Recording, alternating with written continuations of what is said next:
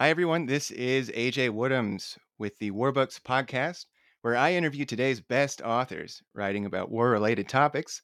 Today, I'm here with Steve Kemper, uh, the author of Our Man in Tokyo, uh, an American ambassador, and the Countdown to Pearl Harbor.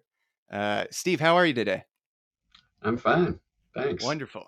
Well, I got to say, I loved your book, and a lot of other people must too, because I had to go to several different libraries in my county to get this book. They were all checked out. When I went to actually get this one copy, it was, you know, when you walk into a library and there's like the featured books uh, section right up by the front desk, it was Yeah. right there. And I felt like I had to like beat other people to it. Uh, so I scooped it up, I read it, uh, and I loved it. And I'm so excited to uh, to talk to you about it. Uh, first, can you just tell us your background and what got you interested in this topic? Well, I've been a, a freelance journalist for about 40 years. And the last 10 years or so of that, I've been writing books of narrative history. Before I was a, a journalist covering living people. And the last 10 years, I've been focused on the dead. But the same Okay. principle sort of applies research, bringing them, bringing them alive, you know, suspense, tension, conflict. Uh, except that um, they, I can't re-interview them. I have to find other sources to confirm what they say or not. So uh, that's my background. I've written four books. Three of them are, are these natural uh, narrative history books, and the first one was a, a immersion journalism book. Um, so that's my background, and um, it's it's it's worked out fine. Yeah, and I so I've got the list of books that you you have written that's on the the back cover of your book. It's A Splendid Savage: The Restless Life of Frederick Russell Burnham, A Labyrinth of Kingdoms: 10,000 Miles Through Islamic Africa, Codename Ginger: The Story Behind Segway and Dean Kamen's Quest to in, Invent a New World. These seem like all completely different topics. What what what makes you find these topics? And then I guess with, you know, going into your book with Japan, what how did you find Japan for this this book? Well, as a freelancer, I was always a, a generalist, not a specialist. That meant I had to find things that uh, were off the beaten track, and that's what interests me the most anyway. Find some something that's people are are not aware of, and then make them excited about it. And that's that's essentially what my journalistic career was about, and that's what these books are about. These are the first two uh, historical books were obscure historical figures that were and they were obscure for uh, they should have been better known. Let's put it that way. One was a, a great explorer of africa in the 1850s and the other was a sort of soldier of fortune um, from america in the late uh, 19th century early 20th century. And then of course i have the subject of my current book joseph grew who was very well known during his tenure in japan he spent 10 years in Japan as ambassador in the 10 years before Pearl Harbor. He was there when the bombs dropped on Pearl Harbor. So he was very well known at the time. He was in the newspapers all the time. He got recognized on the street when he came home for Yeah. furloughs, but he's been forgotten. And uh, and I thought that was a shame. And I wanted to tell the story of this lead up through the perspective of Grew. And I was able to do that because he left 6,000 pages of a diary that he kept in Tokyo. There were thousands of dispatches to and from the State Department, his his personal letters, his speeches, um, scrapbooks that he that he kept, clipping books that he kept for each year that he was in Japan, coverage of everything happening. So it was a treasure trove for me, and I, I hope I was able to bring him and the situation alive to make the past breathe for the reader and to feel the same stresses and tensions that Grew felt. Oh, that's really great. Uh, well, I think you did. Like I said, it was a, it was a great read. Um, so your interest really then is so you came across his diary and you were like, wow, this is this is a fascinating guy. No, what happened is, uh, in a, to give credit, I read a book called In the Garden of Beasts by Eric Oh. Larson, which is Love about that the. book. It's a great book uh, about the Yeah. American ambassador to Berlin in the early 1930s, as Nazism was just starting to poke its ugly head into ge- into uh, German politics. And I finished that book, and it was so fascinating to read about this culture going insane um, that I thought, who was our man in Tokyo? And that's what led me to Joseph Grew. Oh, well, and aptly named, uh, the book, Our Man in Tokyo. That never changed. It's, it's Yeah. Uh, that's wonderful. Uh, well, let's dive into the book. So, the book starts in, I believe, in 1932. It's almost 10 years leading up to to Pearl Harbor. Uh, can you just give the audience some context? What was going on in in the world at this time, and then what was going on in in Japanese society at this time? Well, what led to Grew's appointment in 1932 was the invasion by the Japanese army of Manchuria in 1931. And the Japanese army did that without seeking permission from the civilian government in Tokyo. So Hoover Hoover saw this and thought this is this is alarming. We have we have a we, we have what seems to be a rogue aggressive force starting to operate in Asia, and we need our best diplomat to go there uh, because it's the, the most stressful place in the world right now. And our best diplomat was Joseph Grew, so that's why he got appointed. As the 1930s wore on, Germany became equally, if not more, alarming. But um, in 32, it was Japan, and so that's why Grew went there. Now, Japan at the time, and, and I, w- I was surprised by a lot of the things that I found in my research. I, I, like a lot of Americans, I tend to know more about the rise of Nazism and in Germany than I do about what was happening in Japan in the 1930s. My knowledge about Japan essentially starts with Pearl Harbor. And what I found was chaos, violence, uh, coup attempts, paranoia. It was a seething mass of frantic uh, Im- imperialist ambition. And so, very rich material, but this is what Grew stepped into, and he was supposed to sort things out and try to bring uh, Japan back into the fold of the Western nations. Yeah, and similar to you, I also one of the reasons why I really like this book is my knowledge of World War II is also mostly uh, European. You know what was going on in in that part of the world, and I I knew very little in the lead up to uh, the bombing of Pearl Harbor, and I too was was was shocked at the chaos. Uh, I went. I think I went. I went to the the Wikipedia page for prime ministers in Japan because I kept in your book. I kept reading all these different names. Every other chapter, there was a new prime minister. It felt like, and there were like fifteen from from the 1930s leading up to the end of World War II, which which is incredible. But yeah, like you said, it's it it really came off to me as a time that was tumultuous, that assassinations. The, the book starts off with the assassination of a, prime minister, I believe, Mm. and it really just a, a a chaotic scene that I I had no I had no idea about. Well, paint a picture then of of Joseph Grew, of Ambassador Grew, U.S. ambassador to to Japan at, at this time. Like you said, he was very recognizable or he was very well known and even he would get recognized on the street which i guess in the world of diplomacy is something that's very not every diplomat uh, gets that that kind of that kind of fame tell us about joseph grew uh, what was he like what was his his background and what were some of the things that made him special during this very kind of chaotic tumultuous time He was born in Boston to Boston Brahmins. He had a, a wealthy, privileged upbringing. He went to Groton and then to Harvard, like his father and his brothers had.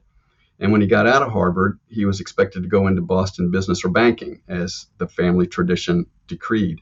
But instead, he told his dad, That idea bores me to death. I can't do it. And his father was appalled and said, Well, you can have a year to have a kind of a wingding abroad, but when you come back and you get this out of your system, you'll go into the, the proper place. Well, he went to the Far East. He didn't take the usual tourist leisurely trip. He went to the Far East. He climbed mountains. He hunted big game. He got malaria. He and all this what all this did was intensify his desire for adventure and for living in foreign places. And so he came home and told his father, "It's going to be the State Department, not State Street." His father was appalled, but eventually accepted it. And Grew ended up in what was um, not a professional service at that time. It was a a privileged class of people who were appointed by It was patronage, all patronage jobs. So Grew had to find a patron. He eventually did and went to his first post in Mexico City. He served in 14 posts. Um, he helped usher in the professionalization of the of the Foreign Service, and for that reason, he's known as one of the fathers of of the Foreign Service. Although we didn't get rid of patronage jobs, which he deplored for the rest of his life, because uh, we know where that goes.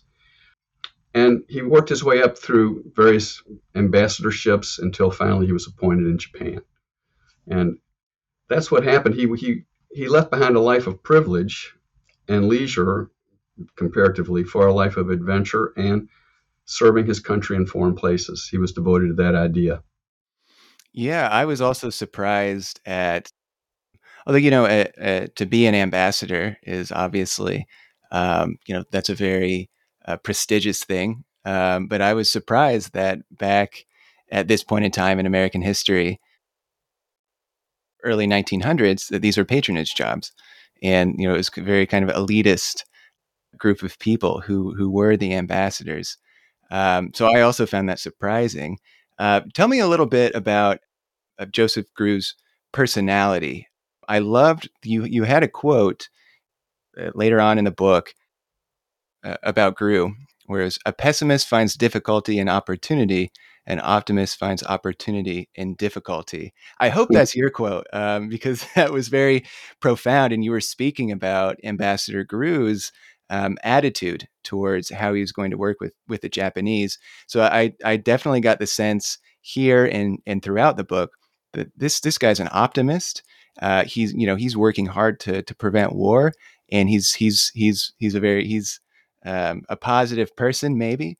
Um, but tell us a little bit about about the man and, and his personality. Well, that was a quote from Grew, by the way. Um, okay. And he was describing himself. So, oh, great, yes, even better. Was, he, he was an optimist by nature, uh, and that often got mistaken. Uh, I'm afraid for uh, being soft. He wasn't soft. Um, he wanted to find, as he thought an ambassador always should, opportunities to improve relations.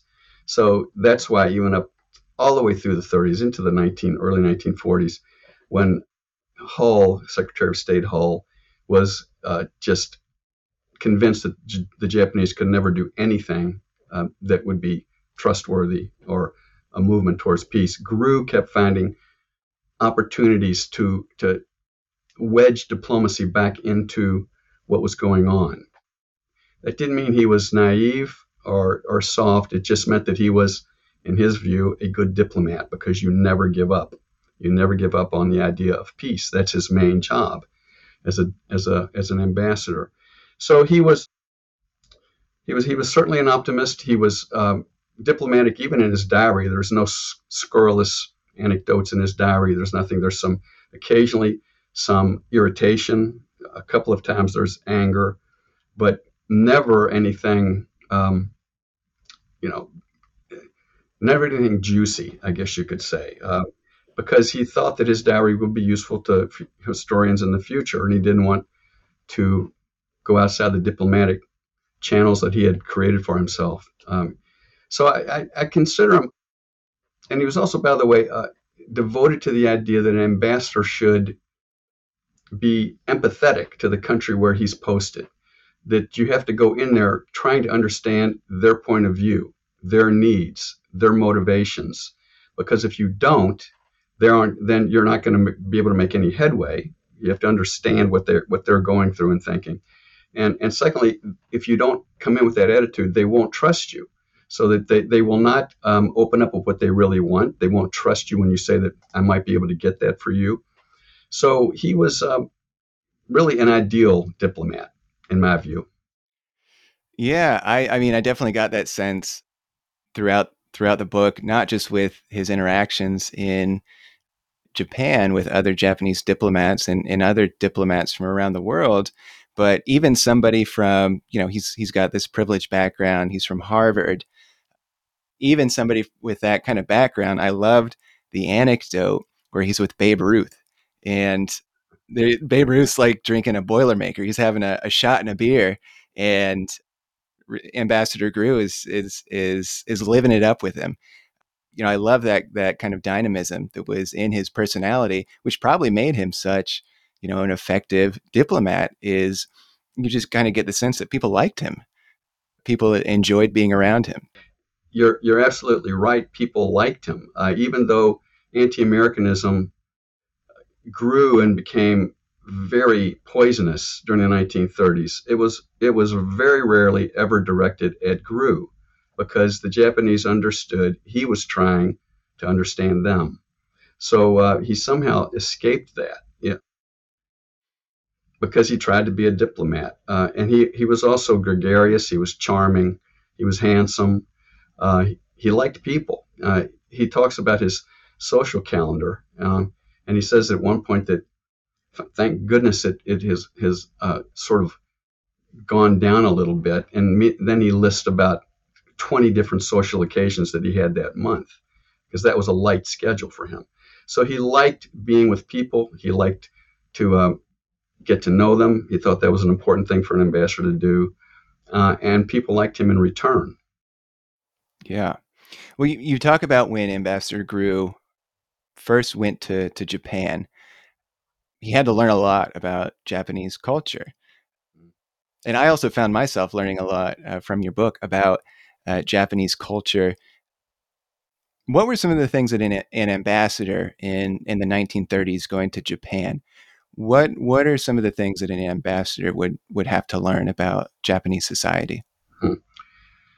Well, that's a big one. Uh, the first thing, of course, for an ambassador, the main thing is where are the levers of power and influence? what do where who do I approach if I want to influence policy, change policy, have any effect? And in Japan, it was really hard to find those levers of power because there were so many of them. You had the the Diet, which was the parliament. Uh, Japan was a parliamentary democracy at that point. Um, so you had the elected Diet, upper house, lower house. You had the cabinet, which was very important and powerful. You had the palace, because Japan had what they considered a divine ruler, Emperor Hirohito, who was supposedly the commander in chief and the head of state. Yet he had almost no power because since he was divine, he wasn't allowed to make any decisions because if, if he starts, you know, when you start making decisions, you're going to start making mistakes. Well, gods can't make mistakes. So the way to cut out the mistakes is to give him no chance to make any decisions, which is an odd thing.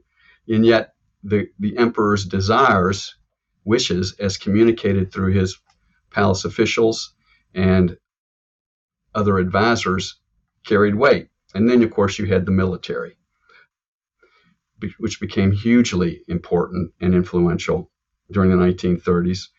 And their right wing codependents, a lot of patriotic societies, they were called, who uh, wanted to influence the government towards the militaristic uh, stance that became more and more prominent in the 1930s. So Grew's trying to figure all this out. There was no there was no Führer, there was no Il Duce, there was many different tunnels and, and, and a maze, and Grew had to figure out contacts, who to talk to, who to believe, and that's what he tried to do. Talk a little bit more about the emperor, because I actually knew also very little about Japanese society and, and their their reverence towards the the emperor. Maybe talk a little bit about the idea of, of the emperor in Japan, but also I'm, I'm kind of curious about Emperor Hirohito as a person too. What were what were his views, if we know, what were his views on on on the West, on as we approached war? Um, you know, was he a hawk? Was he a nationalist? Was he a very right wing kind of person? talk a little bit about the the emperor. He's a very controversial figure, and most people are familiar with him from the war. And during the war, he was faithful to his country. He became more hawkish. He supported the military because that's what you do if you're a patriot and your country is at war. Before that, though, in the 1930s, it seems very clear to me that he was he tended to have Western sympathies. He he ate a, an English breakfast almost every morning of his life because uh, he he was an Anglophile. Uh, an Anglophile. He he liked the United States. He wanted better relations with the United States. He sometimes instructed his new prime minister that you will appoint a foreign minister who wants better relations with the West, not someone who wants to undermine them. So he he showed signs to me, at least in the 1930s, of of alarm at the way his country was going, and yet he eventually got sucked into the plans of the militarists. So he's he's a compli- complicated guy. He was a, weak man, I think. He he was a scientist. He liked to spend his free time studying marine organisms in his lab because he wasn't allowed to make any decisions. So he, he looked for things to do. He, he very rarely left the palace grounds because if you're if you're a god, you don't you don't do that that much. Most Japanese never heard his voice until his, surrender speech in 1945.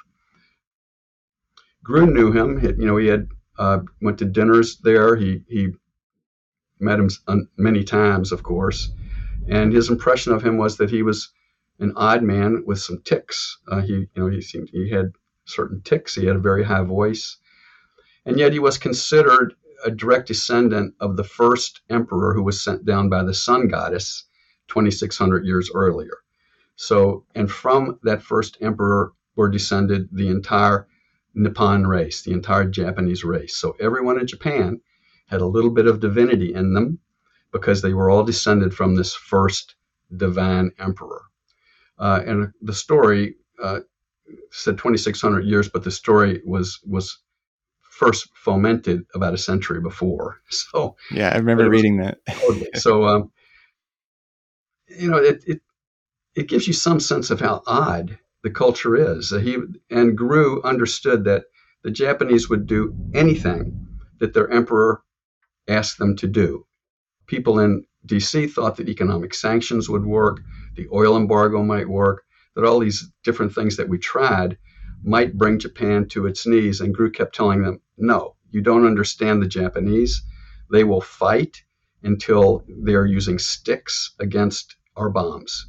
No one will surrender until the emperor says it's time to surrender. Yeah, and I've heard stories of even after the war ended, going all the way up to like the 1970s, where Japanese soldiers were still, you know, doing as they they were they were instructed to do. They weren't surrendering. They were still hanging out, um, guarding whatever hill that they were told during the war to guard. 20 mm. years after the war ended, mm. and it's it's it's a really fascinating culture with you know it's so strange as as Americans, of course, um, we don't have an emperor, and to the to have that kind of reverence was was something that I found very interesting to to learn about in your book. Talk to me a little bit. So we've we've got the emperor here on, on one hand, and you've you kind of you mentioned this earlier. You've got the military uh, on the other hand. Uh, tell us a little bit about the military situation in in Japan in the um, the 1930s. What what walk us through kind of the the progression from 1932 to the the end of the decade with what was going on at the military. The, the military right wingers, which tended to be hot headed young officers, saw Japan's divine destiny to rule Asia. And so they were always looking for ways to expand Japan's territory. They started with Manchuria. They moved down into the five northern provinces of China eventually, fomented a conflict there. Then eventually they, they, they started the Sino Japanese War, a devastating war that most Americans don't know about, that claimed millions of lives and sucked Japan dry financially economically. The, the military started demanding and got 50% of Japan's budget uh, to to finance these these plans. Um, they the Japanese people suffered because of this. The, they couldn't get polished white rice; it all went to the military. They couldn't get clothing, textiles. They couldn't get metal products. They couldn't get uh, food, fish, fresh fish, fresh meat, uh, fresh anything. Um, most of it went to the to the military. Um, the Japanese were told to sacrifice because this was what the emperor wanted. It was for the emperor, and therefore you must comply. And they did. So they got more and more greedy. They went, uh, the Sino Japanese War started, and then they went into northern Indochina. Once once the, the, the war started in Europe, they went into northern Indochina. Then they went into southern Indochina, and we were each each step of the way. The United States and other Western powers were telling them, "You need to stop. Don't do this again. Here's what's going to happen if you do it again." And then they would, and then there would be some consequence, and the Japanese would go, "Why did you do that? What did we do? We're the victims here. Why are you doing this to us? We're the poor Japanese." It was uh, an, abs- an absurd wheel of um, frustration for Grew and for people trying to deal with this.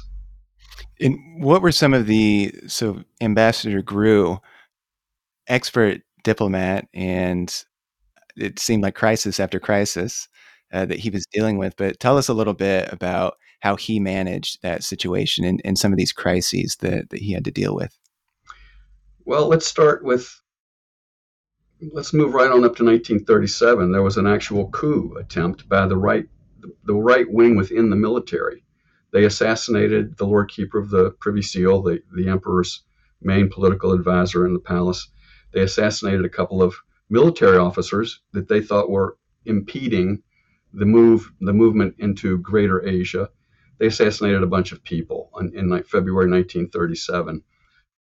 And so Grew he there was not much to do about that. He he was hopeful that that would create revulsion against the military and maybe lead to something better for diplomacy. It did not. Um, but the the military finally woke up and they put these rebels against the wall and shot them.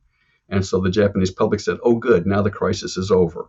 Well, it just it just made the army stronger because it made the people trust in them even more. Then in 1939, when the Sino Japanese War began, there was a, a, a, huge crisis in December as the Japanese approached Nanjing, the capital of the Chinese Republic. Um, Chiang Kai shek's forces were, were driven out. The Japanese took Nanjing. And while they were doing so, there was a, a U.S. gunboat, the USS Panay, which was on the Yangtze to protect U.S. interest along the Yangtze River. To back up a little bit, there was something called the open door policy in, in China at that time. It was uh, several European powers, plus China, plus Japan, had agreed that China would be um, an independent country, but would be open to commercial development by all of these nations who had signed the open door policy. So that's why we had a gunboat on the Yangtze to protect American interests. Well, that boat went about 30 miles up the Yangtze to get away from the Japanese invasion of Nanjing. Nevertheless, Japanese Navy planes bombed the Panay and sank it despite there being stars and stripes uh, on the flagpole, painted on the sides, draped across the decks, massive flags. And then army gun army boats came up to the Panay and machine gunned and went on board looking for survivors. Meanwhile, the Navy planes were also strafing the people who had jumped off the Panay, attempting to find uh, refuge in the weeds. So several Americans died, 30, 30 were wounded, something like that. And Grew started packing his bags. He thought this was going to be a declaration of war. But he also was working his diplomacy. And eventually, with, with Hull and Grew and the foreign minister of Japan, who was appalled that once again the Army and the Navy had gone off the leash, they worked it out and so war was averted. Uh, and you know, I can go on. I mean, there's there's just things like that constantly. When when you mention how many prime ministers there were, well, Grew dealt with 17 foreign ministers in 10 years. 17. The cabinets kept falling. Grew would, towards the end of the 30s, early 40s, when a new foreign minister would come in, Grew would hand him a a a portfolio of offenses against U.S. citizens and U.S. properties in China. And by 1940, that was that list had over 300 incidents on it. Uh, I had no idea about that. Um, that the, the, Japanese were that provocative uh, and continued to be. Said said always said, "Oh, we're so sorry. We're so sorry. We'll investigate it, and if and if it's our fault, we'll pay recompense." They always investigated. They always found there was absolutely no responsibility on on the part of the Japanese that there was some reason it was the other people's fault, uh, and so that's what Grew was dealing with too. He was constantly trying to, to say, you need to stop this. It's, if you don't understand that the United States eventually is going to get tired of this, and you're you're going to suffer when that happens.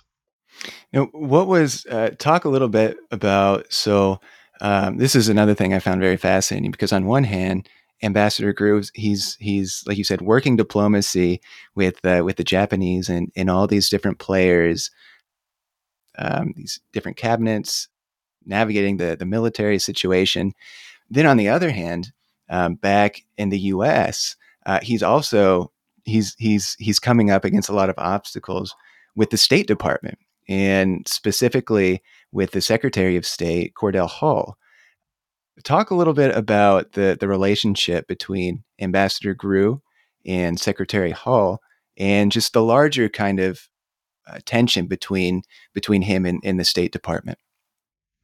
Well, Hull came in with with Roosevelt uh, as his Secretary of State, and he he was a very he was a patient man. He was thoughtful and very highly principled.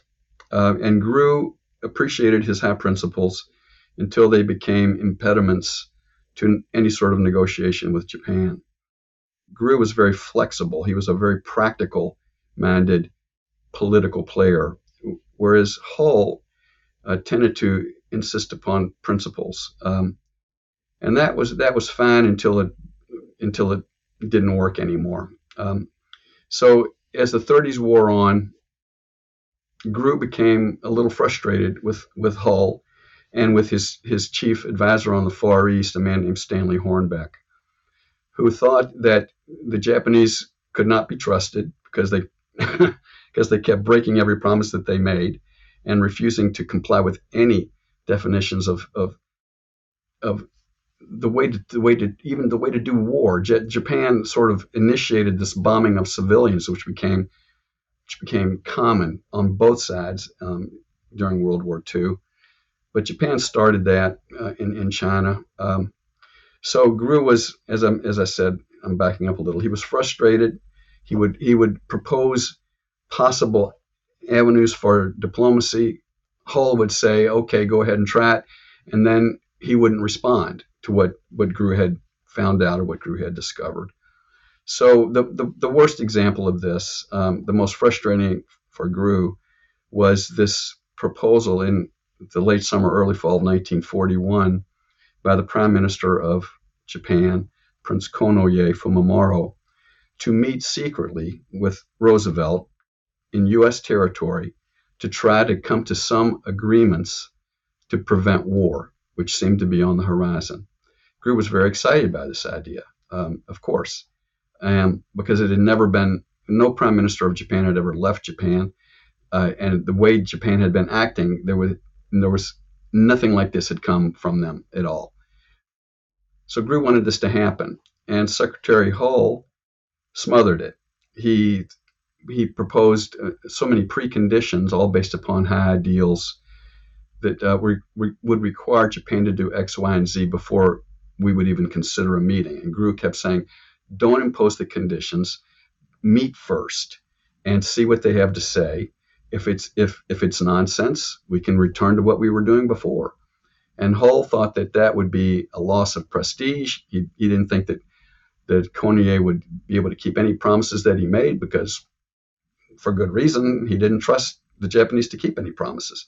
So that possibility died in the crib and Prince Konoye resigned.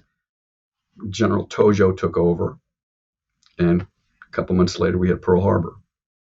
Now, was Secretary Hull was did he have a tense relationship with most ambassadors, or or from from your research was this was the tension specific to Ambassador Grew? No, and I wouldn't even call it tension.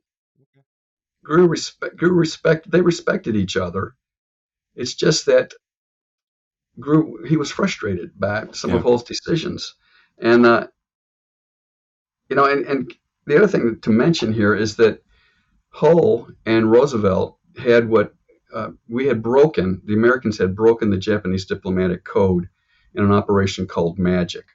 So Hull and, and Roosevelt were reading all the diplomatic traffic between Tokyo and Washington, Tokyo and Berlin, Tokyo and everywhere, so that we knew exactly what uh, Japan's strategy was diplomatically. We knew what they were proposing and what they were really planning. Uh, and Grew did not know that because um, Hull felt it was too dangerous to inform him of it in case Japan had broken our codes or was intercepting our diplomatic pouches. So it was much too valuable a resource to endanger by telling Grew. So Hull had the information that Grew didn't have. Grew had information that Hull didn't have. And of course, you're going to believe the information you have more than what you're being told by, as Grew called himself, the man on the spot. Yeah, and several times uh, you talk about how Ambassador Grew felt very out of the loop from um, the State Department. He would often learn about events from either the uh, other diplomats he was talking to or or some other channel rather than from the State Department uh, itself. And I ask about the, the tension between Secretary Hull and Ambassador Grew and, and other ambassadors because you you you you write in the book about how Secretary Hull did not come from this this privileged class that that a lot of the ambassadors came from. Um, he did not. He wasn't a, an Ivy League graduate, and you know he didn't.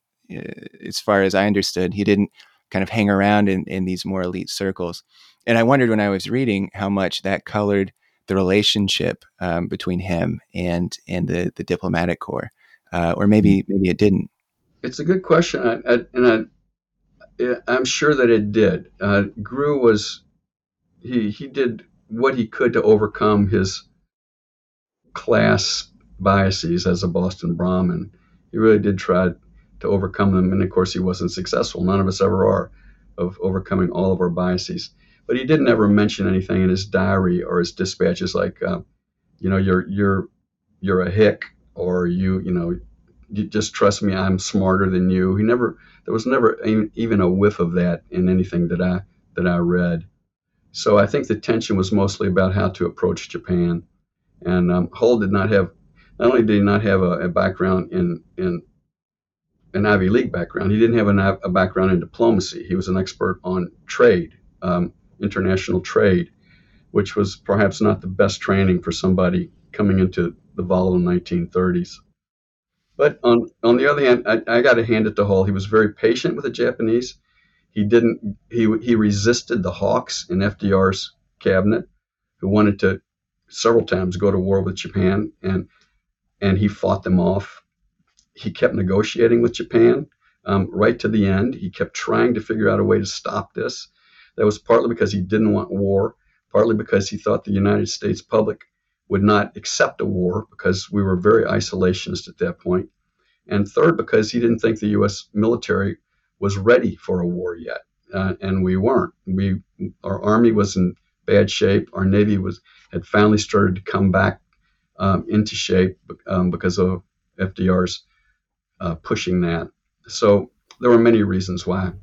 What were, yeah, what were some of the reasons that Roosevelt's cabinet were pushing for war? Well, uh, the the things I've mentioned. Japan was bombing U.S. territory. Japan was bombing civilians.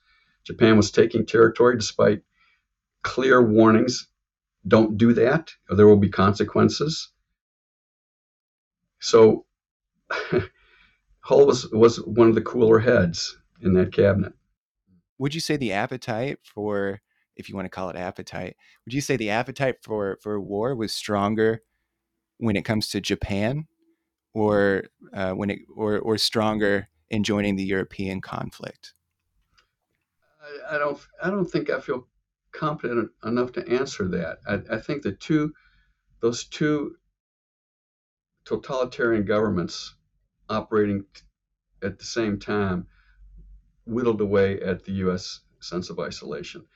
Americans were were appalled by the the bombing of London, and of course by the the takeover of, of Europe.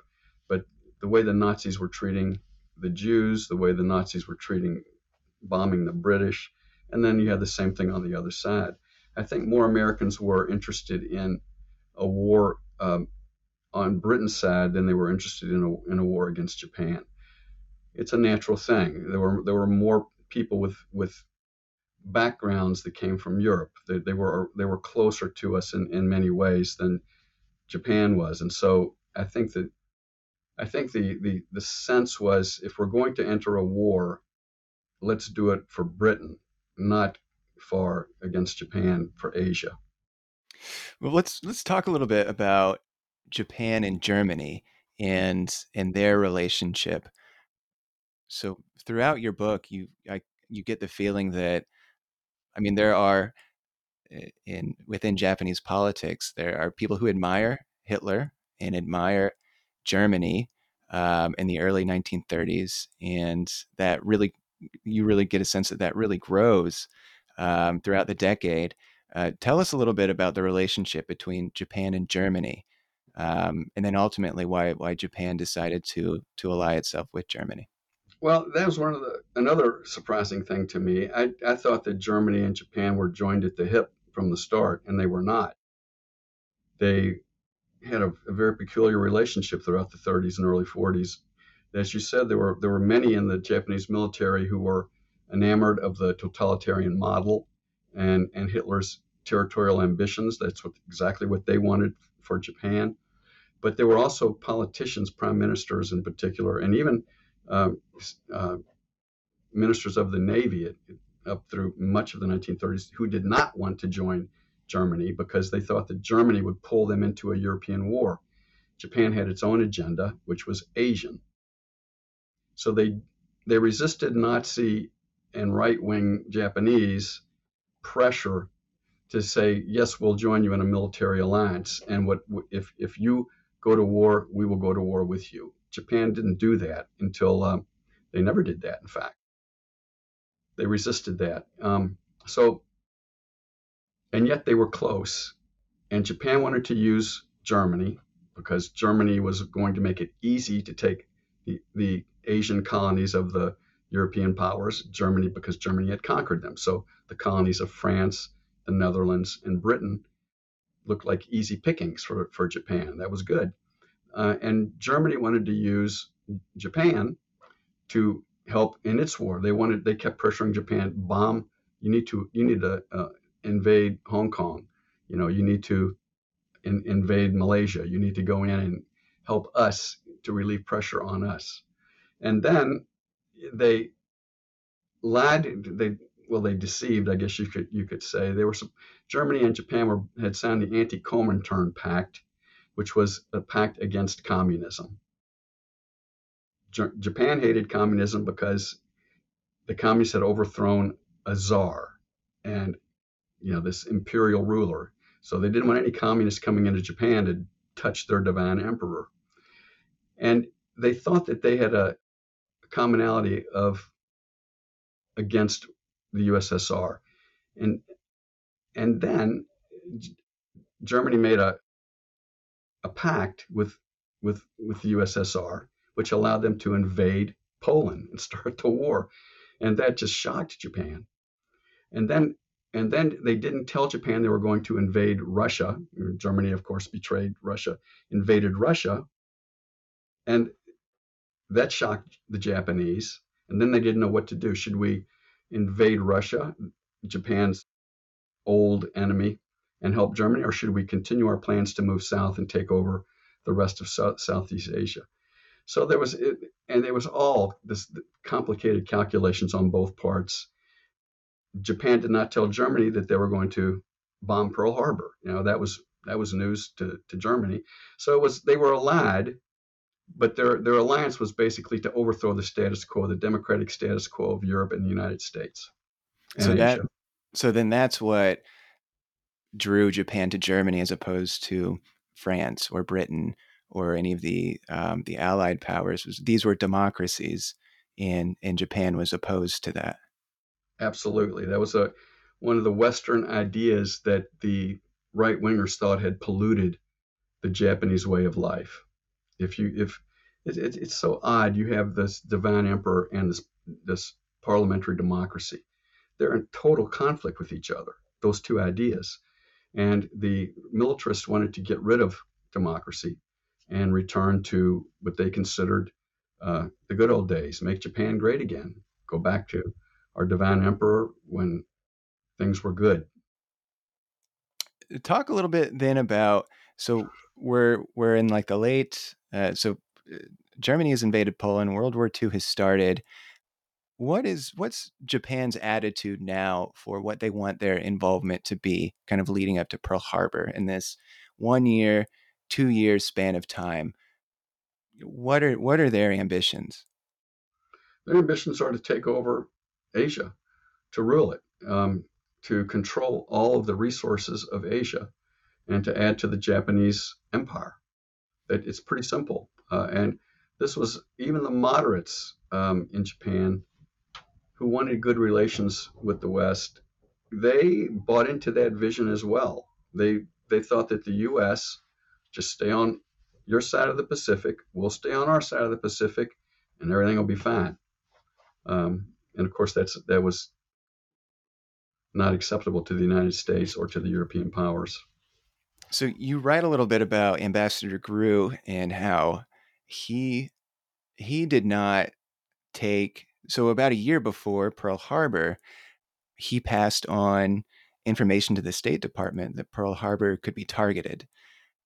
Now he didn't he didn't take this seriously and the State Department didn't seem to to take it seriously either. Why do you think that was? Well, because militarily it was a little bit preposterous uh, to think that that Japan, which is far, far away from Pearl Harbor, from from Hawaii, that they would be able to mount an operation that we wouldn't detect. That's the first thing. It, it would be a very difficult thing to do. Second, why would they dare to attack us, the mighty United States, this little this little island kingdom? Uh, and they thought that the far more likely military targets would be the British colonies, um, the wealthy British colonies in Southeast Asia. So, Hong Kong, uh, especially.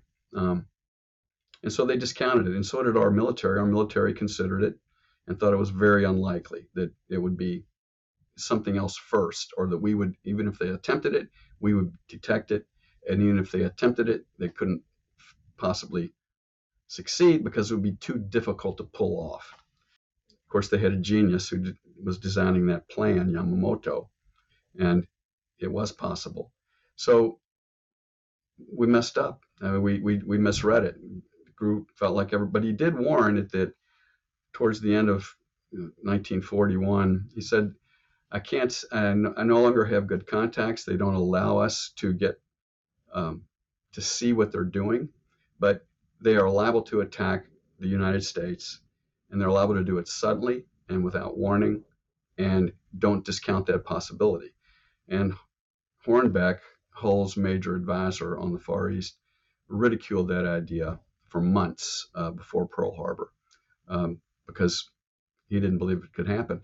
On the other hand, Grew kept telling the Japanese, if if if you don't stop this, what you're doing, the United States will throw off this sheepskin and become a lion, and you have no chance. You have no chance against that lion, and you must know that because we're far bigger, we have far more resources, and you can't win. The Japanese discounted that. They thought that um, the that America was too isolationist, that that the public would not allow FDR to go to war.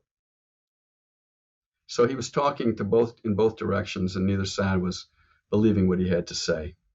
So, why do you think then um, Japan ultimately decided on attacking Pearl Harbor as opposed to like the Philippines or, or some closer American target? Well, they did attack them at the same time. I mean, that's a they. Pearl Harbor was just one tan of the fork of that plan. They attacked Guam. They attacked Hong Kong. They attacked everything. You know, around this around the same time. Their idea was hit America hard, devastate the fleet, make frighten America, and they will come to the table and negotiate and give us what we want in Asia, and then we'll both go on our on our ways. every time they did a war war planning in Japan with the, Navy, the, the Army, all the war planners said we can last a year, maybe two years, and after that we'll be overwhelmed. They knew they couldn't go into a, a long war, so they wanted to cripple the United States, scare them, get them to the negotiating table, and solve the issue that way. So Americans aren't like that. I mean, that's not the way it's going to work. Sure. So tell me then about, um, let's say we'll we'll do like a month before, a week before, and day of Pearl Harbor. Tell me about Ambassador Grew and what his immediate uh, his immediate focus was. Uh, he got more and more pessimistic about what was up ahead, but he kept looking for ways to get around that pessimism and find some kind of avenue. Um, and he couldn't. Um, so I'll tell you about the day of the Pearl Harbor attack, because that's pretty dramatic.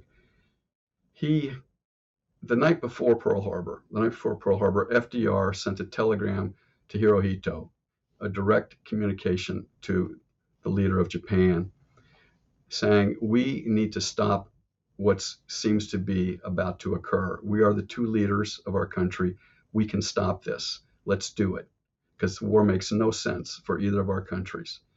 The Army Telegraph Office held that telegram for 10, 10 hours before giving before Grew got it. It wouldn't make it didn't make any difference at that point because the the Japanese ships and planes were they'd already gotten their orders. But anyway, it, at midnight, Grew took that telegram over to the palace, um, over over to rather the, the the foreign minister, and said, "I need to deliver this to the emperor as soon as possible tomorrow morning. Can you arrange it?" And the foreign minister knew that the planes were on their way, but he said, "Yes, I will arrange that." Um, so the next morning, Grew got up and he had an urgent message from the foreign minister, "Come see me right away." And he thought, well, that was quick work. I guess he's figured out, get, got me an appointment with the emperor. He went over there, and the foreign minister, whose name was Togo, handed him uh, a document saying negotiations are over. Thank you for your efforts. Nothing about war, nothing about that. Uh, the bombs had, Pearl Harbor had been hit hours before. So Grew went back and thought, well, we'll just have to start over. We'll, you know, we'll find, I'll figure something out. He put on his golfing clothes. He was going to play golf He's about to leave, and he hears the newsboys out in the street calling the headlines Japan bombs Pearl Harbor, declares war on the United States. That's how he found out about it. that's in, that's incredible. I mean, it's on one hand, uh, you know, I guess this isn't this is a time before you know the, the internet or you know cell phones or, or whatever but the fact that he was putting on golfing clothes while you know ships were sinking in Pearl Harbor uh, mm-hmm. is um, is really incredible.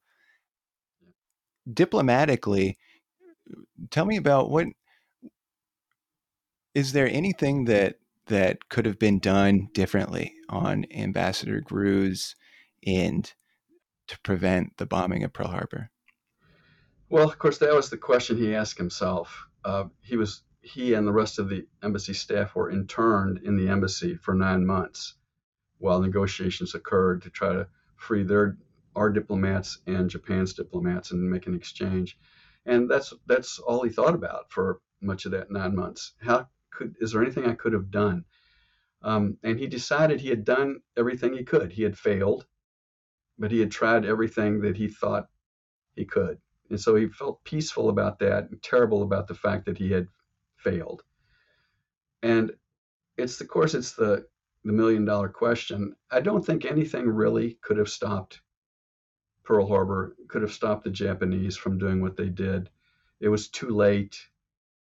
Um, they were determined. They, they were so determined, they were so fanatical that they were immune to logic, to facts, to, to all the principles of diplomacy, mutual self interest, uh, cooperation, compromise trust, you know, keeping your word about anything.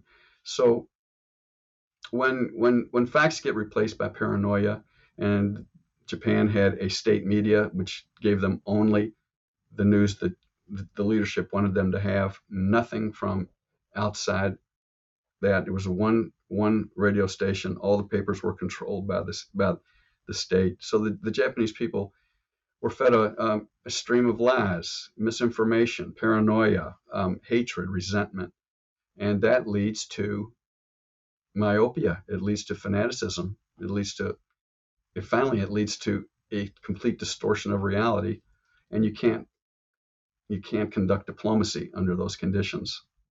Now, what was Ambassador Grew? So he there were several times before Pearl Harbor where he he thought that conflict could. I mean, conflict did um, flare up, but um, the sinking of the the Panay, uh, for example, he thought war was coming.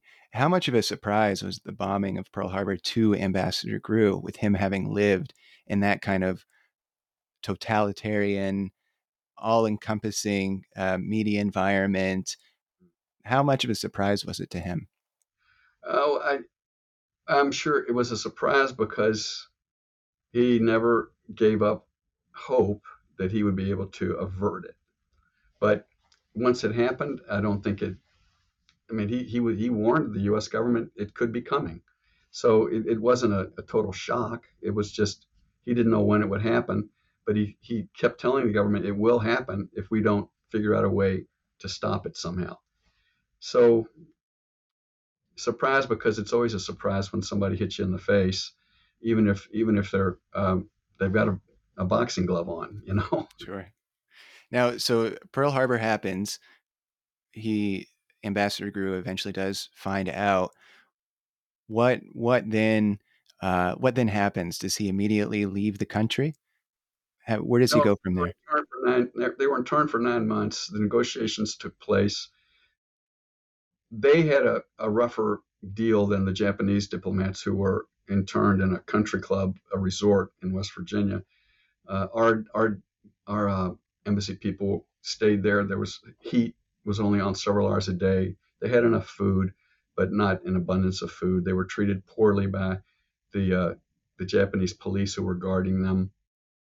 So they made the best of it. And after nine months, the negotiations were complete. They got on a ship in June and started the trip.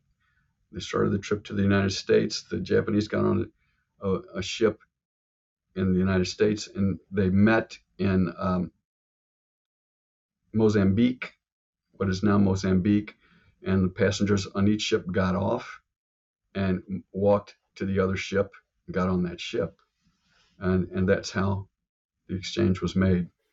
So uh, professionally, and then also personally, professionally, what impact did Pearl Harbor have on Ambassador Grew's uh, reputation as as a diplomat? And then also, what impact personally did did the attack have on him? So it's a good question. I, I think, well, when he came back, Secretary Hull sent him on a, a, a barnstorming tour around the country, 250 speeches in the first year, to, to talk about Japan and what Japan was like and what this regime was like. And of course, they were everybody wanted to hear what Grew had to say because he was more familiar with the Japanese than just about any other American. And he told them that first of all, don't don't get cocky because they're a small country. He said they're unbelievably tough.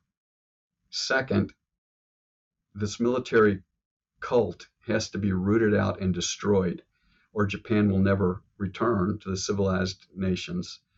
And third, please try to keep in mind that not everyone in Japan wanted this war, that some people did not want it, that there are a lot of good people in Japan, people that he said, I love. That part of the speech eventually got cut at the request of the War Office. So for obvious reasons, it didn't fit in with the propaganda. And then Grew. Uh, after that, he was became head of the foreign desk, the, the Asia desk rather, in the State Department. Then he became Undersecretary of State, and he served as acting Secretary of State for often during the last year and a half or so of the war. He was involved in, in helping to define the terms for the Potsdam meeting, where the terms for surrender were discussed with Churchill, Truman, and Stalin and Chiang Kai shek. Grew recommended and, that the emperor be allowed to survive, if not Hirohito, at least the emperor as a as a concept, as a as a position in Japan, because he said if you don't ensure that that will continue, they'll never surrender. Somehow between well, what happened is that Alamogordo, New Mexico happened. We dropped the test bombs, and it became clear that we were not going to have to invade Japan. So the the provision about letting the emperorship survive got cut out of the Potsdam terms, and consequently the Japanese refused to surrender. So we dropped the bomb, we dropped another bomb, and finally they said we will. Oh, the emperor said we'll surrender, but the emperorship has to continue. And Grew was involved in convincing perhaps the Secretary of State and Secretary of War, who were uh, making the, the final terms, he made it vague enough, they made it vague enough so that the Japanese believed that the emperor would be allowed to remain somehow. And that's when they surrendered. So then personally, he never felt like a failure then. He not only did he feel like he did the best that he could do, but after Pearl Harbor, he continued to uh, to bring the war, not, maybe not to a close, but he continued to have an impact within the State Department for the war. Is that a yeah, fair? So. I think that's yeah. He's he was a patriot, and so he wanted he absolutely wanted to crush the Japanese military, but he also, as he said, um, it, it was his favorite post, his favorite country. He he loved the Japanese and the Japanese culture, so it was it was difficult. He he wanted he was trying to do two things: get rid of the get rid of these fanatics, and also remind Americans they they can be our friends again. Uh, let's keep that in mind. There are good people there, and he never returned to Japan, which I think is pretty telling because the war ended in 1945. He didn't die until the, 65, and so he could have gone back, and he didn't. And he, he in one letter he he wrote, uh, I, I didn't want to face my old friends as a conqueror which I think is an interesting Hmm. Yeah. point. Well, kind of my last question here, Steve. What what lessons do you think diplomats diplomats have to learn from Grew? Well, I suppose one is never succumb to the idea that war is inevitable. Keep working. Be empathetic to uh, to the country where you're posted, despite what appears to be many reasons why you should not be, because otherwise you won't make any progress. Uh, and third, keep in mind that no matter what you try to do, you still may fail if you run up against fanaticism, lies, misinformation, um, deceit. So diplomacy can only go so far. Grew knew that. He called it the, our first line of defense. But it can't it can't solve everything. It can't it's helpless against certain forms of totalitarian thinking. Wonderful. Well, thank you so much for for for talking to me. Again, loved your book.